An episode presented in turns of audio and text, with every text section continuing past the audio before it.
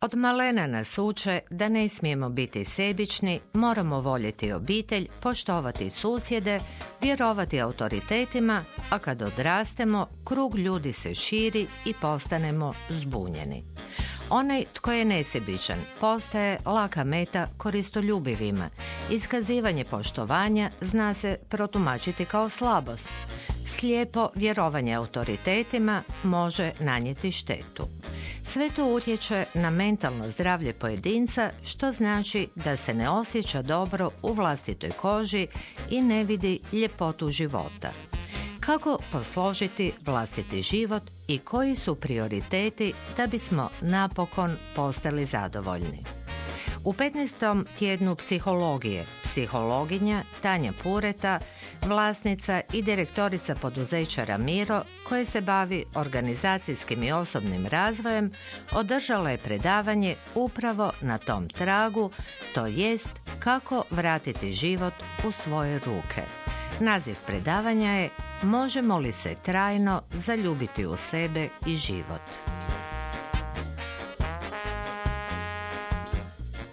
Se može reći da je put do pakla popločen dobrim namjerama, što znači da su svi koji su sudjelovali u odgojnom procesu sigurno imali dobre namjere s time.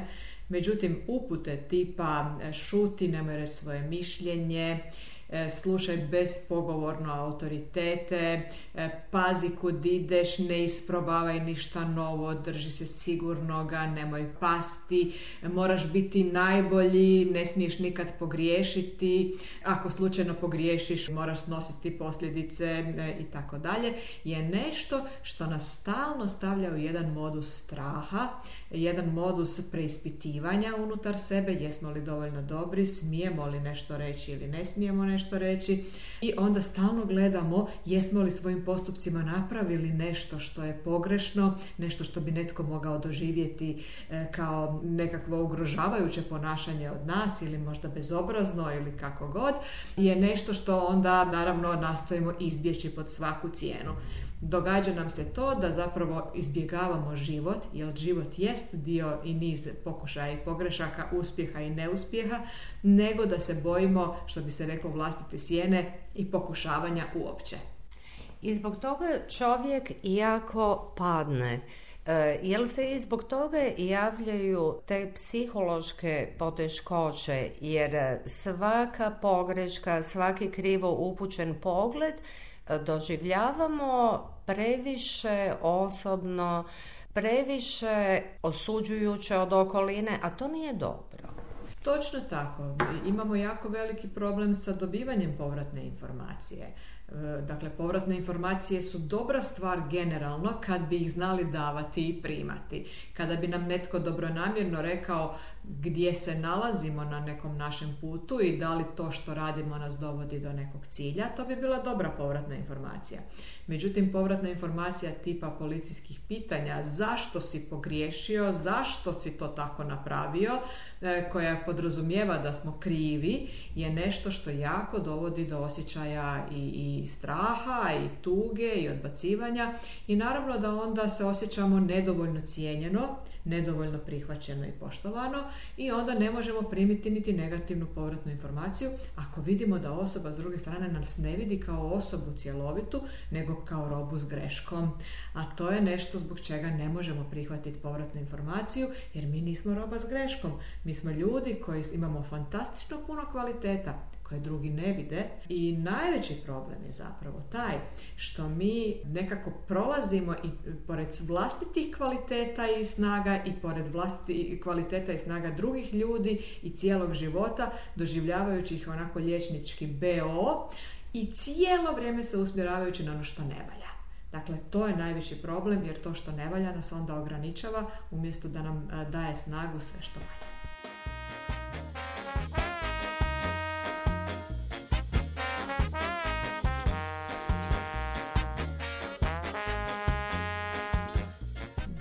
Biti zaljubljen u sebe je prvenstveno prihvatiti sebe sa vrlinama i manama. Ja bih čak naglasila sa vrlinama, jer mislim da danas je veći problem ljudima prihvatiti vlastite vrline nego mane. Kako to možemo vidjeti? Vidimo kada ljude pohvalite i kažete nekome da je hrabar, uredan, uspješno nešto napravio, strpljiv, pouzdan. Ili samo ljubazan. Ili samo ljubazan. Ljudi kažu, ma nije to ništa. Ili se osjećaju neugodno zbog pohvale, posrame se zbog pohvale. Dakle, vidite da im je neugodno primiti pohvalu ili pričati o sebi, ili pitate ljude koje su vaše vrline, koje su vaše snage? Mi to često znamo pitati na selekcijskim intervjuima ljude. Onda kažu, pa ne mogu ja pričati o sebi, neka drugi pričaju o meni. A kad ih pitate, a koje su mane, onda, o, pa to vam mogu pričati koliko god hoćete. Dakle, negdje nam je ostalo da nije pristojno e, im pričati o sebi u vlastitim vrlinama, da nije pristojno ni razmišljati o sebi e, iz, e, iz perspektive snaga i vrlina, što je baš jako, jako pogrešno. Naše snage i vrline su izvor naše snage, izvor energije, izvor života, izvor dobrog osjećaja sami sa sobom. A imamo ih barem 80% za razliku od e, slabosti ili mana kojih je otprilike 20%, ali se mi 80% našeg vremena usmjeravamo na 20% mana, a vrline e, ne vidimo previđamo, neugodno nam je gledati u tu ljepotu i divotu, ne uzimamo u obzir tu snagu pozitivnih emocija koje su stvarno izvor i vrelo radosti, zadovoljstva života i zaljubljenosti u sebe i život.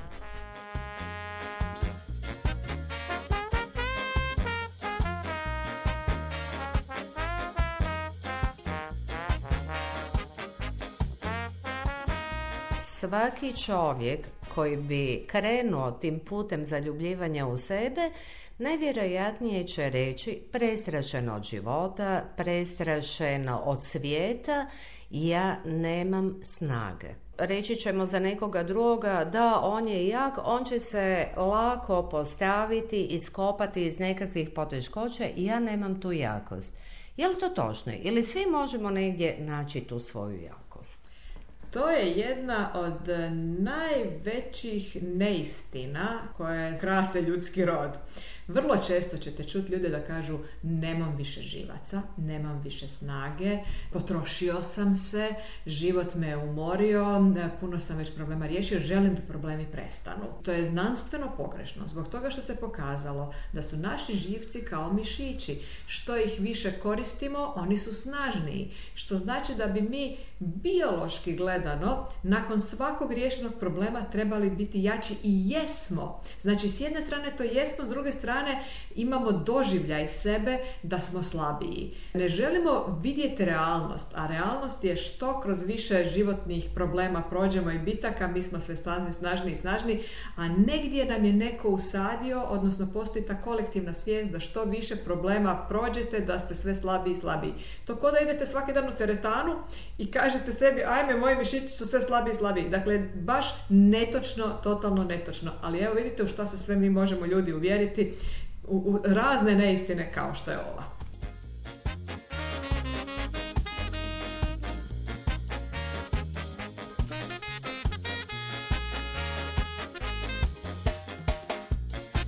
Bio je jedan zgodni mali filmić koji ste mi poslali, meni su se dojmili psići. Možete nam ispričati taj pokus, evo ga, svi smo mi nekakvi psići i sada ovisno u kojem kavizu smo bili. Da, e, to je jedan vrlo poznati eksperiment iz psihologije koji je dokazao da je bespomoćnost, osjećaj bespomoćnosti nešto što je također naučeno. Znači, eksperimentatori su stavili jednog psića u kavez e, gdje je stalno dobivao elektrošokove i drugog psića isto u takav kavez, s time da prvi psić nije mogao ništa napraviti da se e, izbavi iz tog kaveza, a drugi psić je imao jedan gumb koji je mogao pritisnuti i ako je pritisnuo gumb, elektrošokovi su e, prošli. Znači, ovaj drugi koji je imao gumb je naučio da može nešto samostalno napraviti da bi se spasio od boli. Ovaj prvi koji nije imao gumbić, šta god on pokušavao, vidio je da ne, šta god radio, da, je, da ne može ništa napraviti da se spasi od boli, tako da se naučio, u jednom trenutku je samo lego, prihvatio bol i naučio se bespomoćnosti. Onda su naravno eksperimentatori izvadili i jednog i drugog psića iz kaveza i stavili ih u drugi kavez gdje je i jedan i drugi psić imao mogućnost da se spase od boli. Prvi koji je znao da postoji mogućnost da se spasi od boli, odmah se spasio od boli. A ovaj drugi koji je naučio da nema mogućnosti, nije ni u ovom novom kavezu ništa pokušavao. Znači, naučio se bespomoćnosti i naučio se da više nikad ne pokušava ništa bez obzira što je stavljen u novi kontekst. Znači, bespomoćnost se uči, često se nauči isto tako ovaj, tijekom odgoja, u smislu nešto, ne možeš ništa, e, uvijek je netko jači od tebe, nemoj ni pokušavati, e, ili stariji kažu mi smo pokušali pa nije dobro završilo. Tako da ponekad se, se djeca nauče bespomoćnosti samo iz govora ili iz toga da ih drugi spriječe stariji e, vlastitim lošim iskustvima. Znači ne moraju nikad ni sami iskusiti nekakav nekakav problem. Znači samo iz činjenice da je netko drugi prošao i uvjerio ih je da postoji problem, postoji ta naučena bespomoćnost. Međutim, najvažniji dio tog istraživanja je da kao što se uči bespomoćnost, jednako se tako može naučiti i moć. To je isto naučeno stanje i jako je važno krenut učit prvo povjerovati sebi i u vlastite mogućnosti, onda krenuti u učenje, biti spreman da neće sve završiti, svaki pokušaj završiti dobro. Znači biti spreman na pogreške i sigurno će se ta moć naučiti. Jako se isplati. Puno je bolje čak i isprobavati cijeli život nego e, ležati negdje u kavezu i osjećati se potpuno bespomoćno.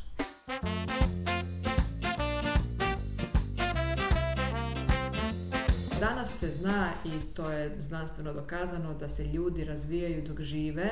U principu ne postoji limit u godinama, postoji limit u trenutku kad mi odustanemo. Znači, mi sami sebe izlimitiramo i kažemo, tipa, sad ovisno o tome kako ko u kojoj dobi. Neko kaže s 20, evo ja sam sad završio srednju školu i moje učenje je gotovo, od sad nadalje više ništa ne učim. E, vrlo pogrešno, jel? Dakle, čovjek se uči i mora vježbati svoje e, i svoj intelekt i svoju emociju uh, i svoje tijelo, cijeli život zapravo zbog toga što je to onda jedan stalni proces rasta i razvoja. Mi čim stanemo mi stagniramo i zapravo nazadujemo. Prema tome, uh, opet bih povezala, napravila paralelu sa, sa teretanom. Jel? Aktivnost ili kondicija se treba kad se stekne održavati jednako tako i kod učenja, jednako tako i kod emocija i to je nešto što je to. I jedino eto, iz nekog razloga sociološkog postoje eto ljudi koji sami sebi nekad daju dozvolu i kažu e sad s 30 više neću ništa ili 50 je sad stvarno više ne moram ništa e, pogrešno. S druge strane imate ljude od 90 godina nevjerojatno aktivne, fantastično uspješne i koji su i dalje u razvoju.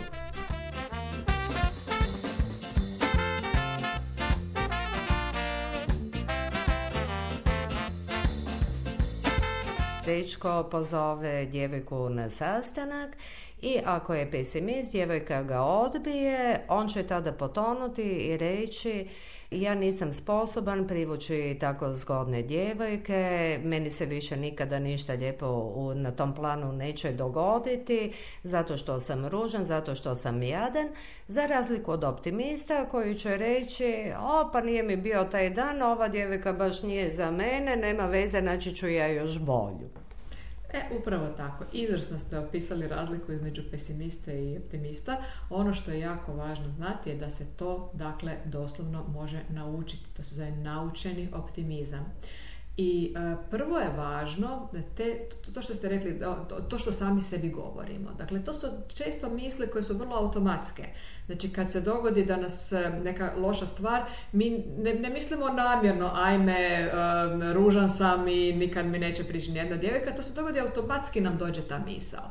I mi bi trebali se pretvoriti u lovce, lovce vlastitih automatskih misli. Kad god nam neka negativna misao padne na pamet takvog tipa, znači koja nas zapravo ograničava, koja nam smanjuje energiju, koja nam smanjuje raspoloženje, trebali bi uhvatiti i reći, ops, aha, sam sam sebi rekao da sam ružan. Ne, to jednostavno nije točno. E, sasvim sam dovoljno zgodan i sigurno ove, ima puno, puno djevojaka koje će sigurno to tako jednako ove, vidjeti kao što ja vidim i tu onda mijenjati misli na, za one misli koje nam daju snage i koje nam daju mogućnosti da opet probamo ponovo i da se osjećamo dovoljno moćno, a ne da sami sebi jednog dana kažemo nemamo više živaca i vrijeme je za odustajanje od života. Pozitivne emocije su zarazne. Dakle, ne samo da dižemo sebe, nego automatski i okolina je drugčije i drugčije prema nama. Pozitivne emocije su opet znanstveno dokazano zarazne odnosno generalno gledano emocije su zarazne. Međutim, e, vrlo često bi se složili s time da su negativne emocije zarazne, jer kada vidimo osobu koja je ljuta, tužna ili u strahu, vrlo brzo ćemo primijetiti da sličnu emociju počnemo doživljavati i mi. Znači, negativne emocije su brže zarazne, znači na neki način brže prolaze, trenutač, trenutačnije. Zato što se damo impresionirati njima, zato što, zato što smo usmjereni na njih. Međutim, pozitivna emocija nije zarazna u prvih 5 sekundi, ali ako osoba ostane u pozitivnoj emociji, e, ta emocija je toliko jaka da osoba koja ostaje u pozitivnoj emociji može oraspoložiti 21 osobu koja je oko nje, koja je negativno raspoložena. Dakle, to su, rađena su istraživanja gdje su stavili jednu pozitivnu osobu gdje koja je dobila uputu da ostane u pozitivnoj emociji bez obzira na ljude oko nje koji su negativni i ona je ostala pozitivna i kako god je, i svi ti negativni oko nje su u jednom trenutku počeli se osjećati dobro. Znači, to je nevjerojatno moćna emocija. Samo moramo se oduprijeti od tog prvog poriva da, da se zarazimo s negativnom emocijom, da odlučimo da ostanemo u pozitivnoj emociji i tako pomažemo i sebi i cijelom svijetu.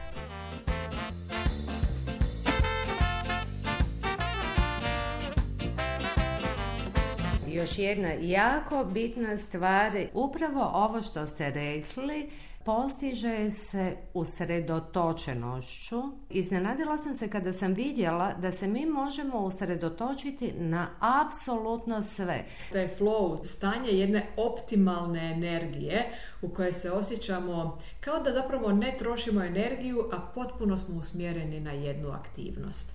To se recimo događa penjačima kad se penju na planinu. U tom trenutku oni su potpuno usredotočeni, alpinisti, oni su potpuno usredotočeni na svaki svoj korak, na svaki pokret, zato što je to nešto o čemu im ovisi doslovno život. Znači, sva ta usredotočenost je nešto što, je, što, što možemo vidjeti u tom trenutku. Ili kad vidite šahiste, oni mogu, kada igraju e, šah, oko njih može se događati bilo što, oni su potpuno usredotočeni upravo na tu aktivnost. Koja je zapravo karakteristika te usredotočenosti? To da smo potpuno u toj nekakvoj, e, u nekom zadatku, bez da sami sebe prosuđujemo u tom trenutku kakav dojam ostavljamo, jesmo li pogriješili, kako se ljudi oko nas osjećaju, što mi sad trebamo napraviti da zadovoljimo neke norme ili da, da ne pogriješimo ili da budemo perfektni i slično. Znači, e, kad god imamo misli gdje prosuđujemo sebe, gdje ne vjerujemo sebi, gdje kritiziramo sebe ili gledamo druge i kritiziramo druge, mi ne možemo biti usmjereni na zadatak. A kako se možemo usmjeriti? Dobro bi bilo prije nego što krenemo biti usmjereni na neki zadatak, na jednu minutu zatvoriti oči, malo usmjeriti se na disanje recimo ili na neku glazbu koju čujemo, ali potpuno usmjeriti bez misli, znači usmjeriti se na glazbu, usmjeriti se na disanje jednu minutu, otvoriti oči i krenuti raditi ono što smo htjeli i tako se možemo fantastično fokusirati. Onaj ko to uspije, a ono što prakticiramo to postajemo, znači samo vježbom to bivamo, to je jedna od najvažnijih vještina koje možemo napraviti da se zaljubimo u sebe i u život.